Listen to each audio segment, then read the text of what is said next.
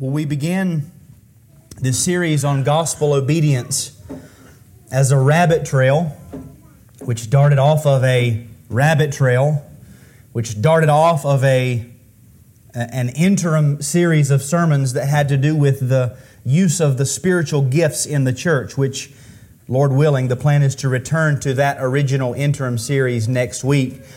And I think if you will, the next time that you see a rabbit in your yard, try to chase it. I think you'll find that I've been true to the, the title of rabbit trails. This is just sort of what they do. Our concern began with righteousness. First, God's righteousness, an unwavering and awesome righteousness, which is in itself unflinching and terrible to the sinner. But then we move from God's righteousness to Christ's righteousness that is imputed to the believer through faith. Christ's righteousness is also unwavering, it's awesome, it's unflinching, even to the point of obedience unto death, even the death of the cross. And that righteousness is counted ours freely through faith, as if we had done all that He did, and as if we had not done all that we have done. It's credited to us through faith. And then from there, we took that trail to be, begin to consider our own righteousness, what we might call imparted righteousness, a righteousness that's worked in us by the grace of God and is lived out in our own lives. I've said repeatedly standing immovably fixed in the order of salvation between those objective and legal aspects like justification. You're declared righteous.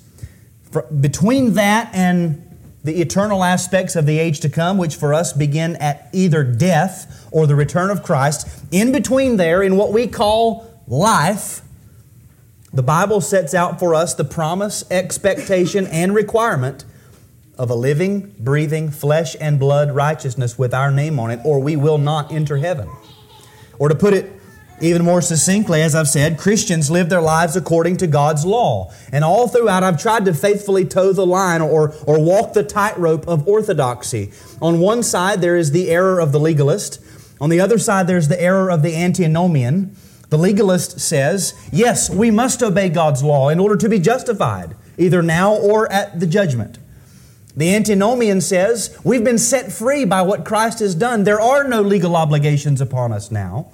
We simply live as we please. But in the middle, there is the biblical order, the biblical prescription, which says a Christian is justified through faith in Christ alone, according to what he has done alone. And then from that point, the same grace that justifies is the same grace that empowers us to live according to the commandments of God.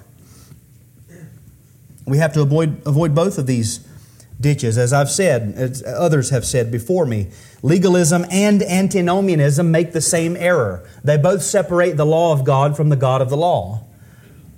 We have to avoid these errors. Christians live their lives according to the law of God, and they do so by faith. We always look to the God who justifies the ungodly through faith based on Christ's righteousness. And we look to God who empowers the godly to live by faith. This, this quote was sent to me this week, and if you can wrap your mind around this statement right here, I think it's, it's said well. Faith alone justifies, and the faith that justifies is never alone. But the faith that is never alone is not considered as obedient or faithful when it justifies. It is a mere looking out and taking hold of Christ. But that same faith will produce obedience, it will produce faithfulness. But God does not look down and say, I see your faith. And since I know that it will produce obedience in you and it will lead to faithfulness, therefore I will declare you righteousness based on your soon to begin and hopefully to be completed obedience and righteousness. That's not what happens. We're justified freely by His grace as a gift through faith. So the question has been repeatedly how do we live? We live according to God's law. Okay? How do we do that? Well, we do it by faith. I said last Lord's or two Lord's days ago, what, what we essentially do is with one eye, we behold or we look at the law of God. What does He require? But with the other eye, we always keep, keep that eye fixed on the completed work of Christ that is substituted in our place. We hold both of those, our eyes fixed on both of those, and then we live. And I would suggest that whenever we uh, find ourselves in errors, in Christian living, it's because we've taken one of our eyes off of one of those things. You take your eye off the law of God, that's going to lead either to legalism or antinomianism. You take your eye off the eh, eh, perfect righteousness of Christ, that's going to lead to uh, legalism or perhaps even despair. We have to hold them both. Now, in closing out this series, we're going to, again, return to Galatians 2, just sort of as a a reminder of the, the theme. And I want to try to bring every, all of this down to the most practical application that I can within reason. Uh, outside of being reasonable, I would suggest, every sermon that has ever been preached, every biblical sermon up until this point and after this point that you will hear, is all application to this, this series. So the text says, and I'll read verses 19 and 20 again. Paul says, Through the law I died to the law that I might live to God. I've been crucified with Christ. It's no longer I who live, but Christ who lives in me. And the life I now live in the flesh, I live by faith in the Son of God who loved me and gave himself for me. So we've seen from this text the way that Paul describes himself and every Christian. We, this is the status that we find ourselves in when we're united to Christ by faith using the phrases crucified with Christ, dead to the law. That's our status. We were crucified with Christ, therefore, we are dead to the penal sanctions, the punishments of the law of God. And we looked at Romans 8. If that's the case, then there is therefore now no condemnation for those who are in Christ Jesus. Not now, not forever. No condemnation. That's our status. And then from that, we have been considering the effects of that. What does that lead to? Broadly, in evangelicalism, in Christendom, if you ask people, what is the effect of being, we could just use the term that most of us know, saved? What, what happens to somebody when they've been saved? Most people think, well, what that means is, I, I'm not going to hell. I am going to heaven. That is a truth. But when you read the New Testament, the effects of salvation begin before we ever get to heaven. In this passage, the effects are a life lived to God. I've died to the law so that I might live to God. It produces a life lived as Christ lives in us by His Spirit. It's no longer I who live, but Christ who lives in me. Is it like I cease to exist? Well, no. His Spirit comes to dwell in me so that He becomes the living power. It leads to a life lived by faith in Jesus Christ, the Son of God. You see, it all in this passage leads to, in, in Paul's mind, it leads to how I live today.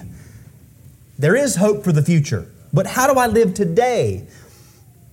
So we could say, the direct and immediate effect of our being brought into union with Christ, with all of the objective and subjective benefits of Christ applied to us, the immediate and direct application or effect is that all of life becomes a life of faith. That's the effect. A person who has been brought into union with Christ, who's been justified by faith, from that point, it leads to all of life being and or becoming a life of faith. All of Christianity is living by faith. Whenever we cease to live by faith, in that moment, we have ceased living the distinctly Christian life. Every religion has a moral code.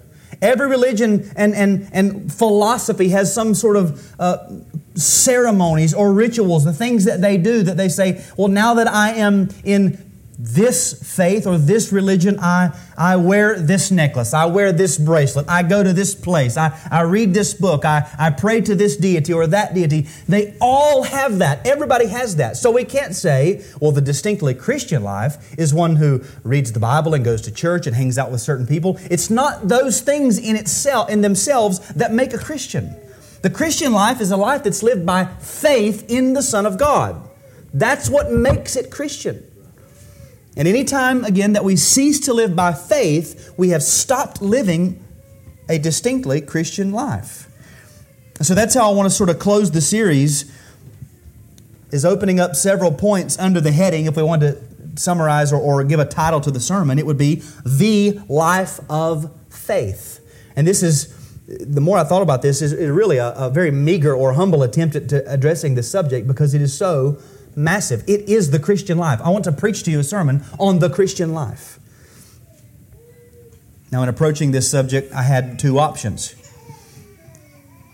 Number one, I could walk through every circumstance of your life and my life, and I could say, now, when you get to this point, and here are your options, here's how you act by faith. I could do that.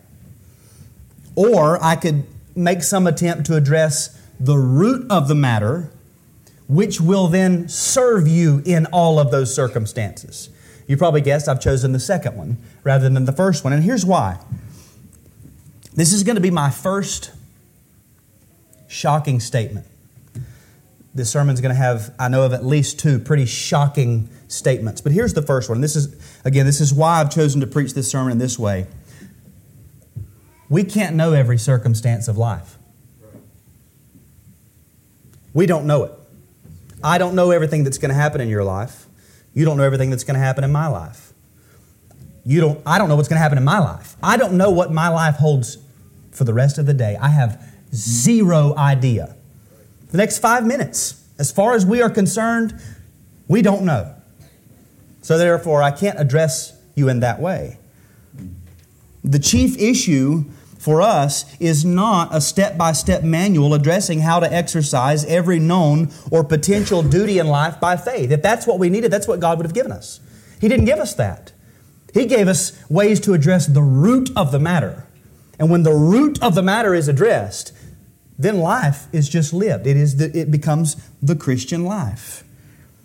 We need to learn how to cultivate and strengthen the grace of faith itself. When faith is strong in the heart, we will act from that disposition increasingly in every area. So, what do we do? We strengthen faith. When faith is strong, you'll live the life of faith. In, in whatever the circumstance, whatever happens, you will live that life. So, here are the, the three headings. First, the strengthening of faith. Then, secondly, the exercising of faith on its proper object. And then, thirdly, living life by faith. First, then, the strengthening of our faith. This is the root of it all.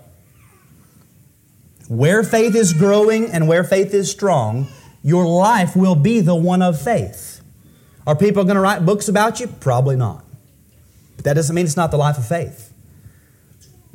Faith does not grow in us in order to then lie dormant. It, it, it is a grace, and it grows for use and by use. And so I believe that if we, if we just knew how to strengthen our faith, then we would live by faith. It, it, it, it happens, it is an automatic. But first, we have to ask what does it mean to strengthen faith? What does that even mean?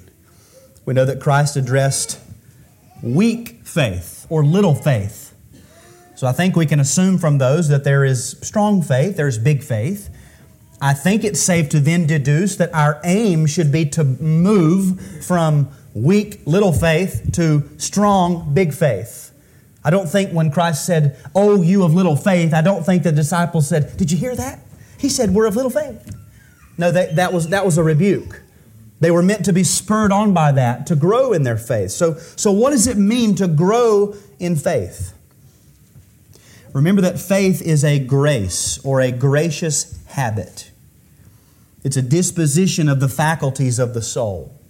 The illustration that I used was that in regeneration, the Holy Spirit comes into the soul and takes the faculties, the mind, the heart, the will, and it's sort of like furniture in a room, turns all of that furniture so that it faces out a big bay window, and outside of that window is God. Everything we could possibly know, everything that God has revealed about Himself to us. Everything. I'm just going to say outside of that window is God. The Spirit comes in and arranges the furniture in our soul to then look outward to God. If it is God to which we are turned in the inner man by faith, then the actings of the heart and the will will become shaped by constantly beholding God. We live out of what we're looking at, in other words. But remember, we still retain the corruption of our flesh.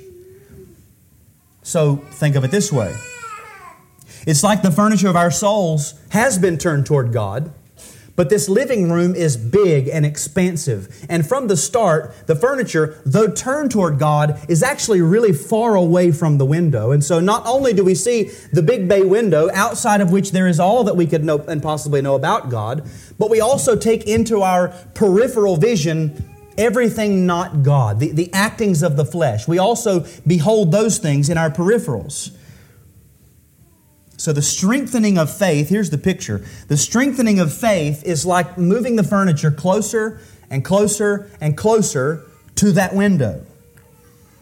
So much so that in the process, not only are we getting closer to closer to God, learning more about God, learning, seeing more of the details of His glory and His majesty and His perfections, we see him closer, but we also close off our vision to those peripheral objects. The, the closer you get to a thing, you, you, the less you see of other things. That's the picture. So that as faith is strengthened, more of God, less of all that is not God, becomes the, more and more the prevailing or predominant recourse of the mind and the heart in all of our actions the eye of faith, full of God, purely fixed on all of God, then propels all of the actings of the inner man. We're, we're, we're narrowing our vision so that we see only the things of God. We could say that. Not just God and His attributes, but God in His attributes, His natures, His works, His revelation of Himself, everything that we could possibly know. That, that clogs our eyes, so to speak, so that we can't see around Him. He's all that we see. We live the life of faith, a life of utter dependence upon God. And, and increasing faith means dependence on God becomes more and more the immediate recourse of the soul. Let me illustrate this. I've used this before. If you've ever had a little car that shifts in the floor, and then as you, you get married and you have kids and eventually you move up to a SUV or a minivan, and usually those shift on the column. But for a while, back and forth, eh, as you're learning, you, you jump in the minivan and you grab the floor. You know, you grab your, your cup and the cup holder or something. The shifter's not down there. You have to learn, oh, I got to reach up here now. And the more that you do that, eventually you never jump in the car and reach here. You reach here. It becomes the immediate recourse of your body because you've done it so often. That's what happens when our, when our faith is strengthened. When we grow in faith, it means that we become more and more dependent and more immediately and reflexively dependent upon God in everything.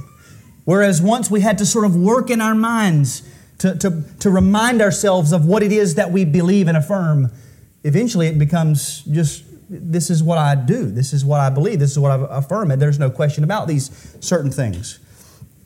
It's because the furniture of the soul has been drawn closer and closer to the window to behold God.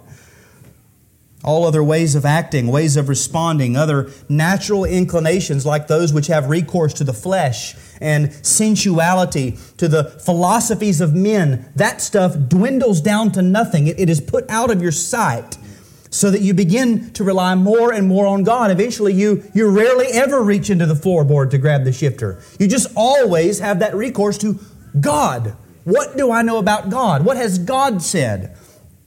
And then from that, you live. That's what it means. That's what happens when faith grows. So, what are the ways by which our faith is strengthened? How do we have the faculties of the inner man, inner man that is the mind and the heart drawn toward God?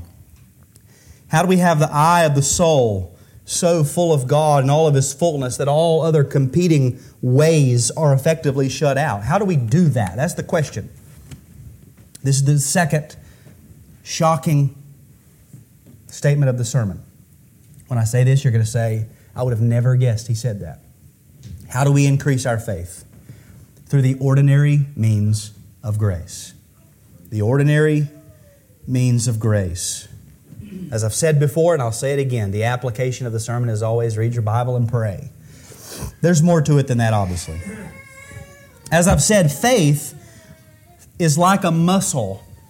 So if faith is going to be strengthened, it has to be used, it has to be strengthened to the task. That same muscle that was there at birth is strengthened more and more by regular use to perform the tasks that are necessary for it. So when a man goes to lift an axe to chop some wood that was in his infancy, if it, if it leaned on him, it would have knocked him over. He couldn't, he couldn't move it at all. As an adult man, he goes to grab the axe, he doesn't say, okay, okay, I'm grabbing the axe, so I need to engage forearm muscles, engage tricep muscles, engage shoulders, engage torso to bend, engage fingers. He doesn't do that. He just reaches and grabs it. His, his body, through constant use and exercise and development, knows exactly what to do because it's been strengthened for that task. The muscles strengthened over time by regular and increased use do their job naturally as directed by the head. So it is with faith. Faith is a gift of the Holy Spirit implanted at the moment of regeneration in seed form. If you're a Christian, you've got faith. You, there, there are no Christians who are of no faith. You've got faith. And that same faith is strengthened over time by regular and constant use. And so we, do, we should not think of the life of faith as one in which we have to sit down before a task and say, okay, engage faith. That's not what happens. But rather, as we grow, we go about the tasks of, uh, tasks of life, and faith will do its job. I'm going to use the word naturally. What I mean by that is instinctively or, or uh, reflexively, although we know it's supernatural. It is supernatural. Faith does its job. We don't flip the faith switch. It's always active. It's always going to be exerting its needed force for the task at hand.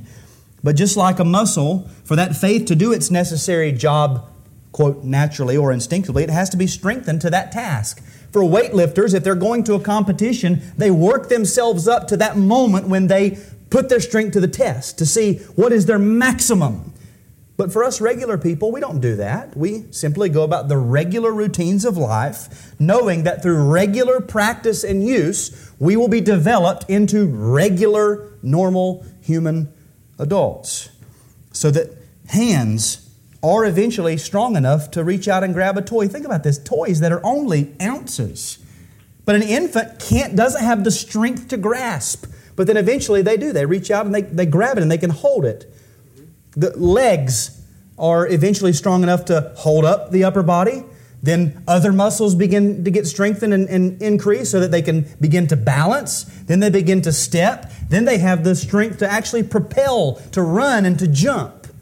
It, but it's over time. You don't take your child to running classes or, or jumping classes. You just know as we go along, as they grow, as they eat, as they develop, they will get the strength for the task at hand, what's necessary for them. And if we met a, a seven year old child that did not have the strength in his or her legs to stand and walk, we would say there's something wrong. There's a developmental issue here that needs to be addressed. In the same way, faith is strengthened and grows by use. For all of the saints, even those who are to endure great trials of faith that they may not know of yet, but the Lord knows. I'm preparing them for a great trial. For all of the saints, the general rule of strengthening faith is just like that growth of little boys and girls from infancy to adulthood. It is the regular, day to day, routine movements of the body which over time will strengthen them to the task. Or applied to faith, it's the regular, day to day, week in and week out movements of the soul in the use of the ordinary means of grace. We must never forget that faith is a grace.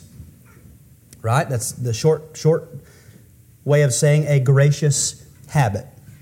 A disposition in the soul, worked in us, strengthened and sustained by the Holy Spirit. And I've said that faith has been called the chief of the graces. Remember when Peter lists a list of, of things that we need to supplement one with the other, one with the other, one with the other to grow? What does he begin with? He begins with faith. Make every effort to supplement your faith with virtue.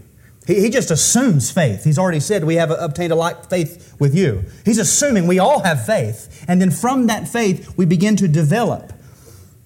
He assumes that faith is the bedrock of them all, that it's the mother of the graces, that all of the other graces are to be exercised in faith. And any so called grace that is exercised apart from faith, that's just moralism. That's just self righteousness. Oh, I can be patient and also look into myself to find the strength for patience. You're a moralist. You're not looking outside of yourself. So faith is a gracious habit. And if it is a gracious habit, the chief and mother of all graces, how is it that we see graces increased, strengthened, and sustained? The answer is what we call the means of grace. We would call that the ordinary means of imparting, strengthening, and sustaining the gracious habits of the soul. Shorten it up, means of grace. That's what we mean. The regular day in and day out use of the very means given to give an increase to all of the graces, beginning with faith. Now, the ordinary means of grace, I would put it in this way the Word of God and prayer the sacraments, baptism and the Lord's Supper. And we could add into that the general fellowship of the saints, the things that we do at church when we get together to worship. And all of these really boil down to the Word of God.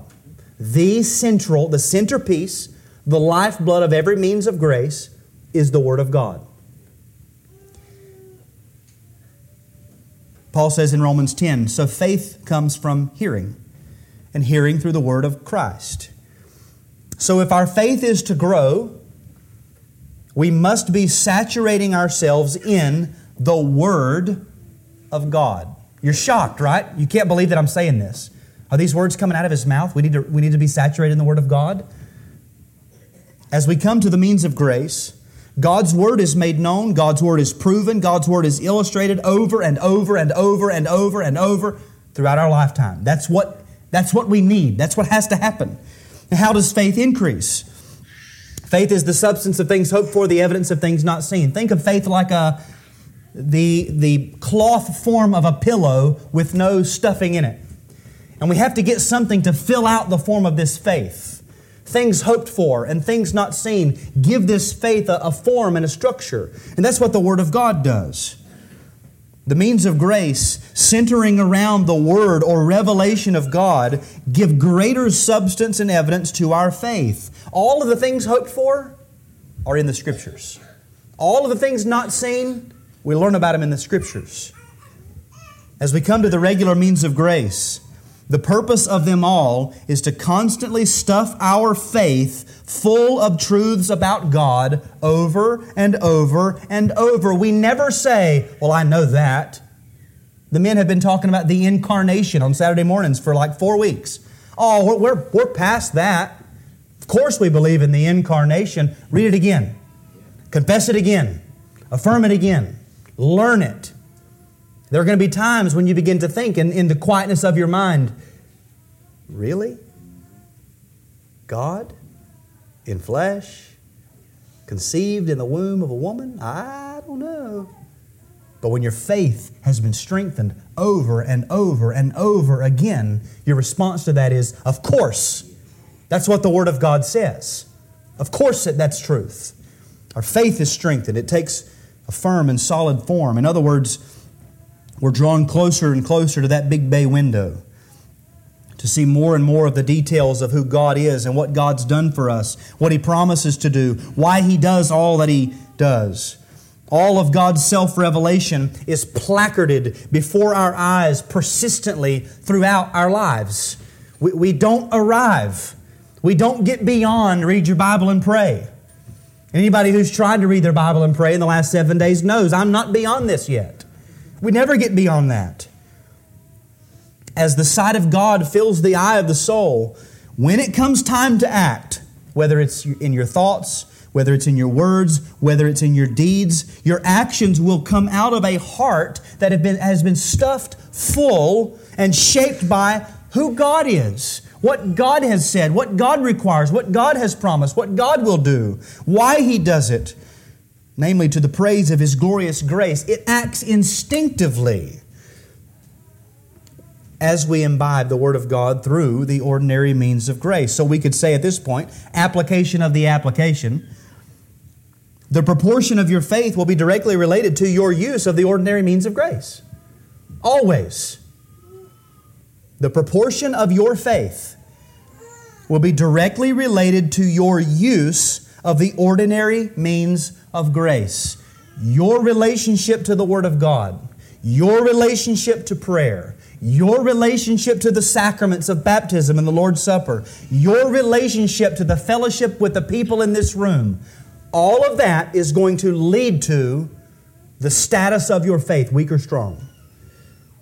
The opposite of that would be that failure or weakness in your faith, manifested by things like anxiety, stress, fear, worry, the inability to know how to act in, in life circumstances, that's, a, that's an evidence of weak faith. All of that, your failure, is going to be directly proportionate to your use of the ordinary means of grace.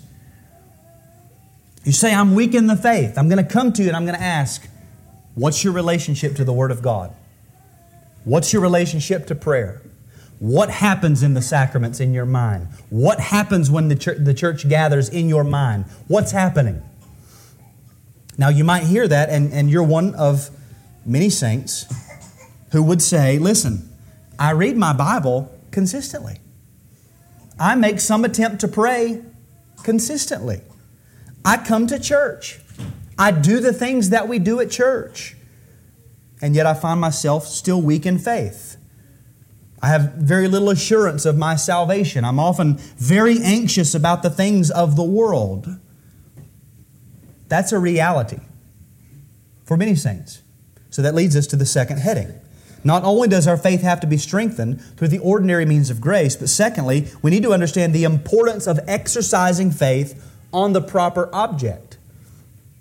We, we, we, don't, I don't want you to hear me saying, listen, trust in the means of grace. That's not faith. That's not Christian faith. The importance of exercising faith on the proper object. Faith itself saves no one. Faith is not a regenerating virtue or an atoning virtue. Lots of people have some kind of faith that's not doing anything for them.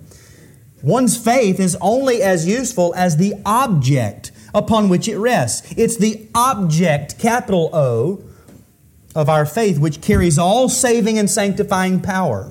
God. We must be fixed upon Him. So when we go about the means of grace, we have to be sure that our faith is fixed on Him in the means of grace.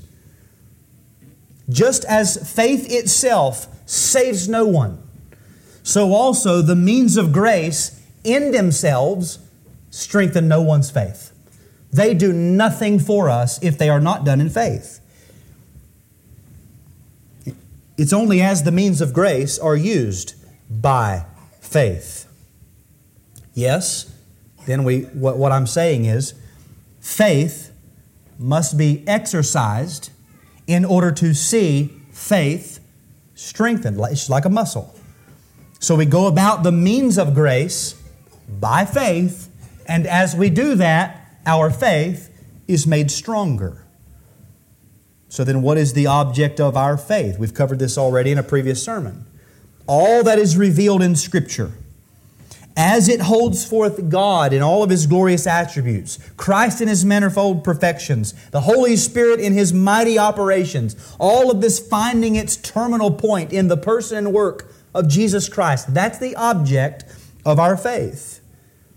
And our use of the ordinary means of grace must always be done looking beyond the means to the God of grace. Again, the answer is always get closer to the window. Get closer to the window. Have your eyes filled with the truth about God in Christ. So as you read the Bible, ask, what does this teach me about God? Not, okay, how long have I read? What can I know about Him from this passage? Not, did I finish the chapter? What promises are here for God's people? What threatenings are here for God's enemies? Answer those questions in your mind. Then take all of those thoughts and bundle them up into a fixed, settled, personal confession of faith. Here's what I believe about my God from this passage of Scripture. Then take that truth and meditate upon it. If this is who the God of the Bible is, then this, then this, then this. You, you fill in the blanks. This week, uh, we, I did this with my children. Jesus said, Suffer the children to come unto me, and do not hinder them, for to such belongs the kingdom of heaven. What does that teach me about God? That teaches me the God of heaven and earth says, Don't you stop children from coming. You get out of the way and let them come. God of heaven, who, who melts mountains, who storms the oceans and then makes them calm, says, These little children, they get to come. That's my God. So then I take that truth. I have just learned something about God, and then I can ruminate, ruminate on that truth. God is like that to children. If, if He's like that to children, then what about someone like me, one of His children? someone like me, someone of a, of a childlike faith or even a childish and immature faith. He doesn't say, hold off until you've grown a little bit, then come. No, he says, come and grow on my lap. That's God. I've just learned something about that. That seems so small. That seems like a little thing. But you do that every day of your life. You will grow in your knowledge of God. As you read specifically about the Lord Jesus Christ, whether it's from prophecy or the Gospels or the epistles, ask of the text, what can I learn about God through the person and work of Christ? What do I learn here about the gospel? What's been done for me? What do I learn about my natural state apart from Christ? Where would I be if this were not true? Where would I be if Christ had not come? Just meditate upon that. Think about who you were and then bundle all of that up into a personal confession of faith concerning Christ and God and meditate upon that truth. As you read about the work of the, the gospel and sanctification and the, the operations of the Holy Spirit in applying these truths, ask, what does the Holy Spirit do? What's his job? What has he done for me? What does he do, or what has he done to me? What should I expect him to be doing? Right now? How does the Holy Spirit of God help my heart and my mind? And then you bundle all of that up into a little personal confession of faith about the Holy Spirit. I believe the Holy Spirit blank. And then you meditate upon that. God, the Holy Spirit, is and does these things to me and for me. You must come daily to the Word of God, not as a duty, but as a beggar. You don't come to the Word of God and say, There, I've, I've checked off that means of grace, and I feel exactly the same. That's not what we do. We come as beggars. As long as you're opening the Word of God simply because you're supposed to, simply because it's supposed to be a habit, simply because it's the right thing to do, see, you're still living according to a covenant of works principle. You're opening the Word of God to see God in the same way that Adam would have been peeking around a tree with a leaf over his, over his, uh, as a loincloth. As the Lord God comes walking, fearful. Well, well, I, I know I should look and see this God, but, but what's He going to do to me if I don't finish the chapter? What's He going to do to me if I don't check off this means? We don't come like that. Don't ever come merely as a duty. Come as a beggar. And if you come and your mindset is, well, this is a duty, I have to do it, then you start there. Lord God, set me free from living merely according to duty. Stir in my heart a desire. Help me to see that I am destitute, I am a beggar, I have nothing if you do not feed me today. You come to the Word of God like that woman who said, I'll settle for crumbs from your table if you'll just swipe them off. If you'll just give me crumbs, I'll take it, but I have to live off of something. So give it. If you're not coming to the Word of God daily, then I don't know what to say. Besides, dear friend, God clearly cares about your soul more than you do. And if you would continuously, day after day, stiff arm that God, that heaven is probably no place you ever want to be. As we imbibe the scriptures, we learn about God, we learn about ourselves, we learn about the world. We need to trace, trace what we are seeing in the scriptures to some real, useful, needed application in our own lives, and then speak to God about those things in prayer. That confession of faith, Take that to God and worship Him. That, that confession of, of what the Bible teaches you about yourself, take that to God and pray with regard to that. Prayer is a means of grace, but prayer must be prayed in faith. As we pray in faith, our faith will be strengthened, not as we just throw up words. Prayer increases our faith as we pray. Because you stop and think about it. Here, here I am again. I've closed my eyes. And I'm speaking to this God I cannot see because I know that He's there and I know that He hears me. That strengthens our faith. Prayer increases as we notice the peace that comes after we have brought our needs to Him.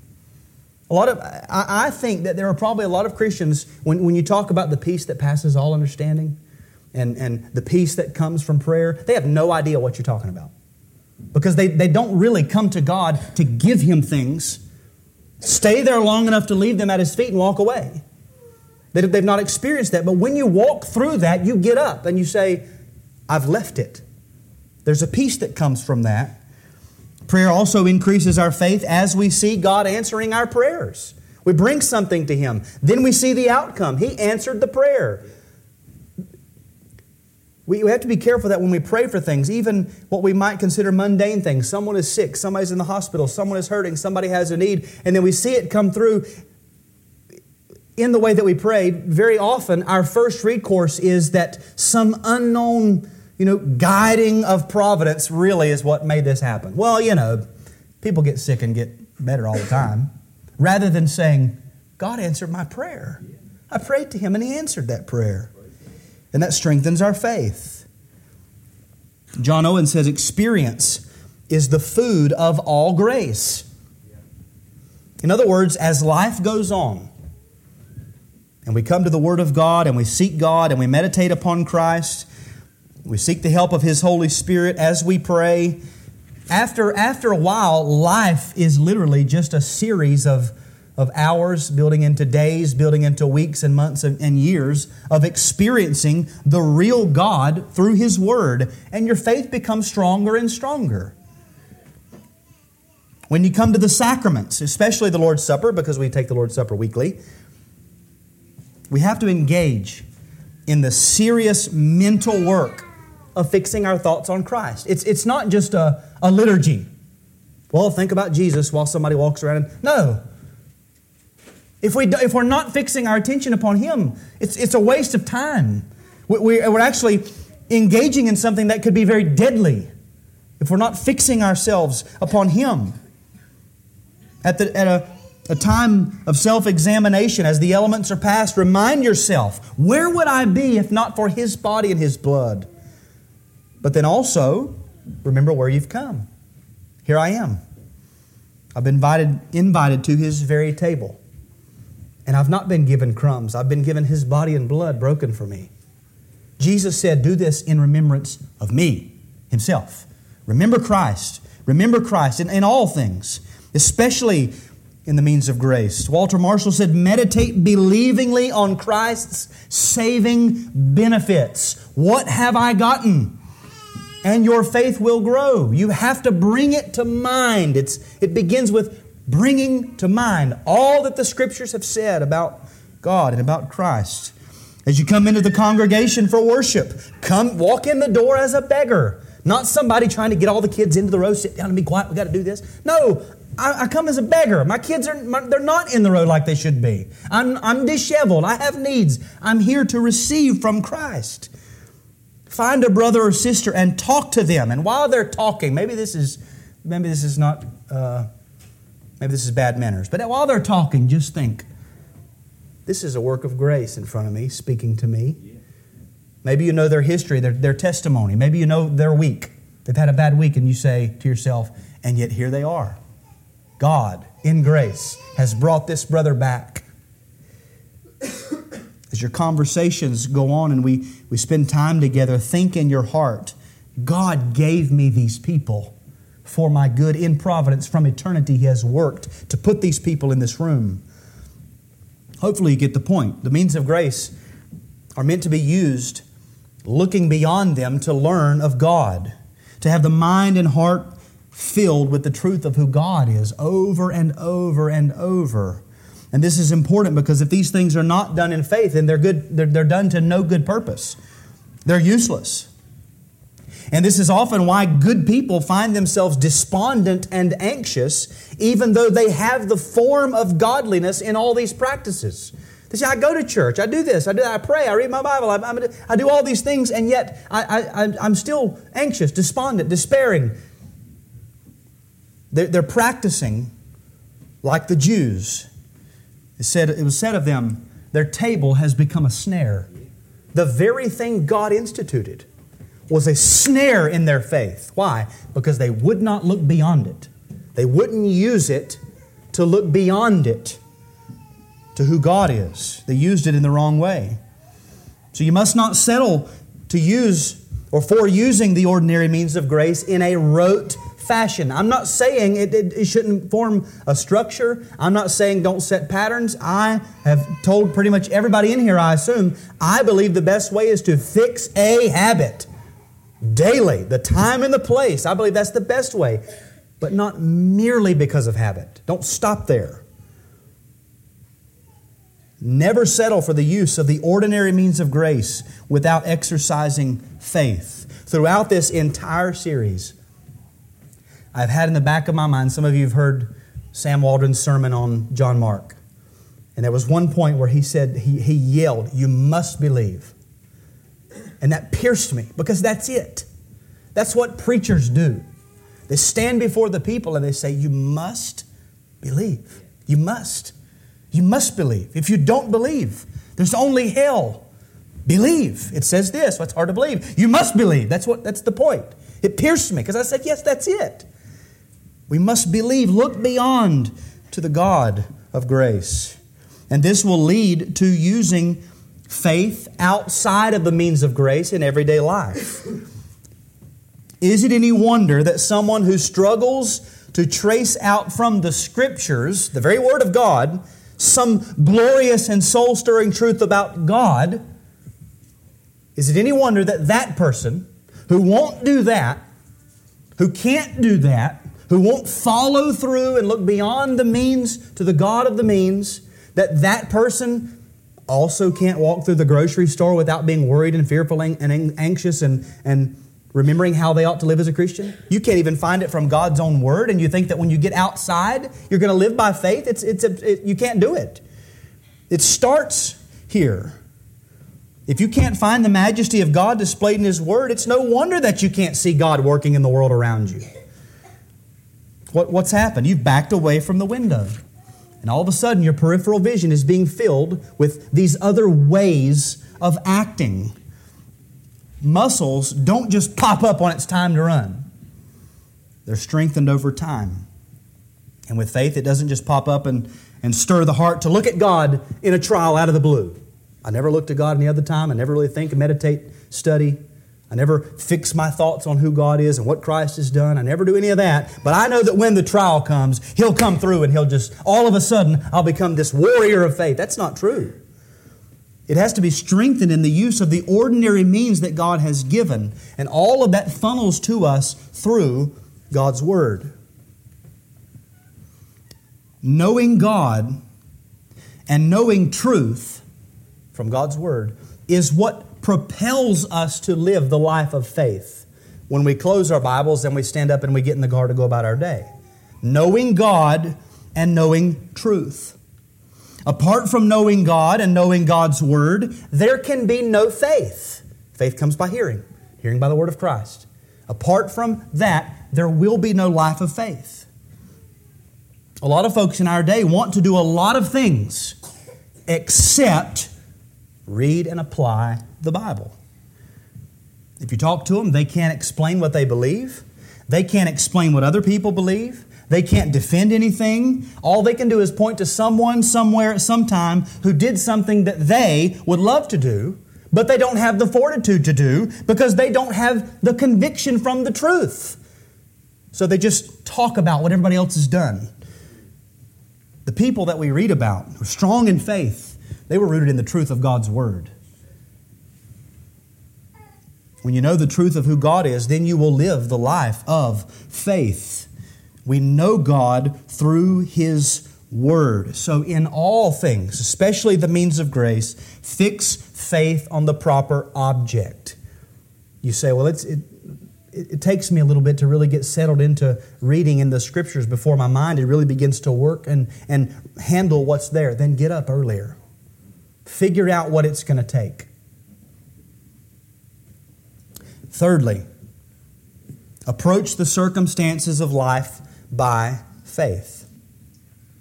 Having an ever increasing, always strengthening faith through the persistent use of the means of grace, always looking to the proper object of faith in those means, we will then learn how to approach every circumstance of life, no matter what happens, by faith. Our, our eyes and our heart will be so full of God. Everything He said, everything that He is, all that He's done and has done, is doing, will do. We're so full of that that when circumstances come, we live by faith. Acting in our lives, living by faith, becomes almost reflexive and immediate. Again, it's not that we say engage the faith button, it's rather, what do I know of God? What has God said? What, has, what have I been taught about who He is and what He's done? See if this isn't true. Even when we sin, when we, when we don't walk by faith, most of the time we know it because faith becomes so reflexive and instinctive that faith in the soul still says, oh, you ought to do this, and you choose a different way. It's not that it wasn't there, but you chose to put it aside. You, you give precedence to the flesh. It's there, it's instinctive, it pushes.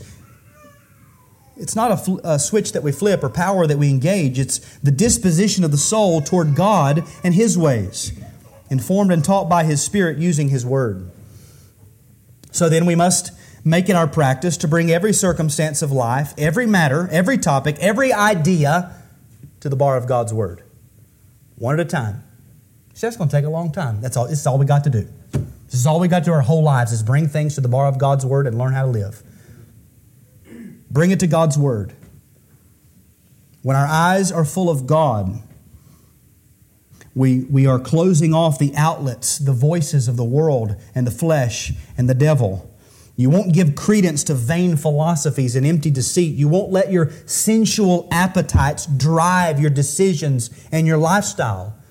You learn, I got to bring these things to God's Word. I got to see what God has to say.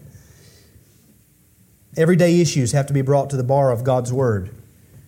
What does God's Word say about manhood and womanhood? What does God's Word say about husbands and wives? What does God's Word say about children and discipline and education? What does God's Word say about employment, vocation, and finances? What does God's Word say about the sins prevalent in our society? What does God's Word say about the role and function of the church in the society? What does God's Word say about our role and function as citizens in this nation? What does God's Word say about what I eat, what I drink, when I sleep, when I wake up? What does God's Word say about hobbies for myself and my children? Our children are growing up. We have to be very, very careful that in trying to give them hobbies, we're not putting idols in front of their eyes. Very careful. stumbling blocks. It would be better to have a millstone tied around your neck and to be thrown into the depth of the sea than to cause one of these little ones to stumble, Christ said. We have to be very careful. What does God's Word say? We also bring abnormal issues to God's Word. Things that we might not really expect to encounter, but all of a sudden it's right in front of our face. So we jump into action. No. What does God's Word say? Everything, no matter how strange, no matter how extreme, must be gauged by God's Word. God's Word must be used properly in these areas. As we study God's Word, we can't shift our rules of reading and interpretation simply because the issue is personal, difficult, or uncommon. God's Word says the people of God get together to worship. Let's just imagine a scenario where there's a, a chest cold going around the entire world. And they say, All right, that's it. We, we can't have church. We, we can't get together for worship. Well, God's Word says we get together for worship. So do what you got to do. We have to obey God, right? We don't change the rules. Well, all of a sudden, well, this is a little different than, I don't think that God really had this in mind when He said this and this and this. We, we know pandemics are brand new, they've never been around the world until the 21st century, right? One author said, quote, Some interpreters do not search the scriptures so much for the meaning of the Holy Spirit as for praise and honor. Others not so much for the sense of Scripture as for their own opinion. And others not so much for the true meaning of Scripture as for the one that is useful or agreeable. We know this, right? If I want to know anything, I, I can Google any question and find anybody who believes anything about any verse of Scripture. I can say, well, right there, there's a person who believes what I kind of already hoped that they would say. That kind of reading is not of faith. Faith comes and says, I'm dependent upon God. What does God have to say? If it uproots my life, if it flips my world upside down, if it trashes all my plans, so be it. Though he slay me, I will trust him. I'm at his feet, whatever he says. Bring these things to the bar of God's word. Every issue of life, or in every issue of life, our labor as Christians, looking outside of ourselves to God, is to have our minds informed by God's word and our hearts effectually convinced by it, by God's word. Stories and histories of past events are very emotionally and appealing, but they are not Scripture. Every act of, of, of valor is not God's word saying, This is what I condone, I concede. We have to be careful. Bring it to the bar of God's word. The Church of Christ is a very gracious tool in this regard because it provides us with close personal counsel with which we can wrestle with the issues of life. My, God doesn't say when an issue co- uh, arrives, go to the Google machine. He's given us His Word. He's given us a community of saints so we can seek the aid and the counsel of saints in this room, our church. Say, help me to understand this. Help me to wrestle with this. Would you pray with me on this? I'm struggling. And then, when you've done that, we must act in all circumstances according to what we've learned in God's Word. This is the life of faith. Harkens back to what we've seen already. Galatians 5:16. Walk by the Spirit, and you will not gratify the desires of the flesh. Romans 8:4. The righteous requirement of the law is fulfilled in those who walk not according to the flesh, but according to the Spirit.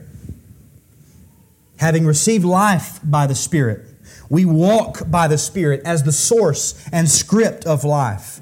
He gives the power and He illuminates the Word. We must rely on the Holy Spirit. You know the story of Spurgeon, every step up to the pulpit. I believe in the Holy Spirit. I believe in the Holy Spirit. I believe in the Holy Spirit. You must believe in the Holy Spirit. You must believe in the operations of the Spirit. That's why we went through it. You must believe you've been regenerated. You must believe you're a new creature. You must believe you're being sanctified. You must believe that by engaging in God's Word, He will sanctify you. Not you must see it right in the instant. Not I'm, you must get up and look in the mirror and behold that it's so. No, you believe. Walk by the Spirit. Then, perhaps even more practically, the application from our text in Romans 6. Do not present your members to sin as instruments for unrighteousness but present yourselves to God as those who have been brought from death to life, and your members to God as instruments for righteousness. See how simple that is? Don't give yourself to sinful things, give yourself to God. That, that's, so, that's so simple. You and I usually know where our temptations will be on any given day. Don't give any part of yourself to those temptations. None of yourself. Not your mind, not your hands, not your feet, not your body, not your time. Nothing to those things. Do not present your members to sin. You know as well as I do the very things which cloud our hearts and minds and draw us away from God are things that, for the most part, we've already identified. We know where they are, we've seen their effects, we know them, and yet, here's what we do we continue to either justify them, well, I just have to do this, or we pretend that we will have the strength this week to yield our members to these things, but they won't have the same soul numbing effects as they had last week. I can do it this week. I didn't make it last week. Last week was terrible. But this week I'll give myself to the same things and I'll be more holy by doing it. That's insane. Do not do it. When the temptation arises, what did Jesus say? Watch and pray that you enter not into temptation. Pray. Be on guard for the areas of sin and weakness. At the sight of the temptation, begin to pray. And do not, under any circumstance, yield yourself to that urge, that thing that draws you away from God. Don't do it. Anything that clouds your vision of God, obstructs your view of God, or moves your eyes from Him to something else is not of God. It's not of God.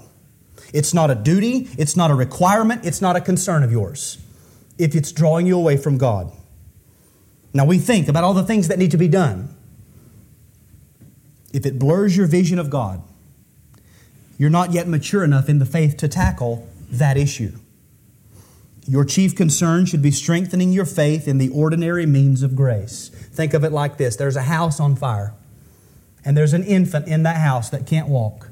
Does anybody say that infant has the responsibility to do what it can to get up and walk out of that house, even though we know it's to no avail, and the whole time it's going to be huffing and puffing smoke in its lungs? But we ought, we ought to expect that that's everybody knows that's what you do. No. We would say God gave that infant a mother that cares more about that infant's life than, than her own. She will get that infant out. Uh, marriage. Marriage is a great thing. Oh, is anybody encouraging their six year old daughters to get married? No, you're not mature enough. 12 year old boys need to get married? No, you're not mature enough. That's not for you yet.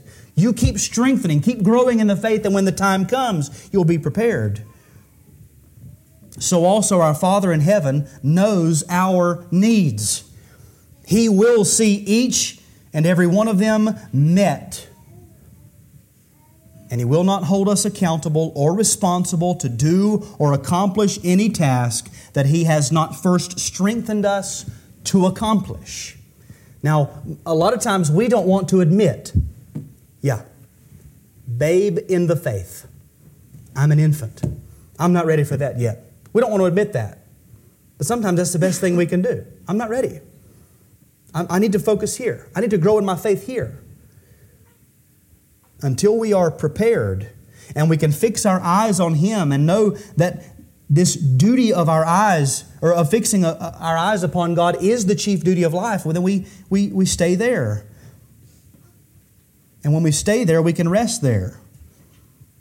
The chief duty of life is to fix your eyes upon God, to learn, not by might nor by power, but by my spirit. We have to learn that was we have to be strengthened in the faith, always making sure that we exercise our faith on the proper object, and then we will apply faith in every area of life as providence opens the doors. I'll close with this argument from the, the greater to the lesser. If all of eternity is going to be spent in the beatific vision, that is the blessed vision of God, then surely we ought to understand that everything in this present life should be aimed at learning how to behold Him. So that when we die, the only change is that faith dissolves and we live forever by the sight of Him. If, if our, our conversation or our citizenship is truly in heaven, then that means we are the type of people who live on this earth by the rules of heaven. We live by the, the dictates of heaven. So then we prepare now to live like those whose citizenship is in heaven. Then one day the big bay window will be removed and the walls will collapse, and there we will be in His presence with no competing loyalties, nothing to fill our eyes and our hearts but Him forever and ever and ever. And everything that we have endured in this life will be a, a distant memory. What, what will we keep in our, fixed in our minds for eternity? It's Him. It'll be Him. So let's pray that God would help us to grow in faith. As the elements are fixed, you know what to do. Christ's body and blood shed for us, effectual for eternity, a sacrifice never needing repetition, finished and complete in the heavens. So consider where you would be apart from Christ, where you are now in Christ, and then we'll come to the table together.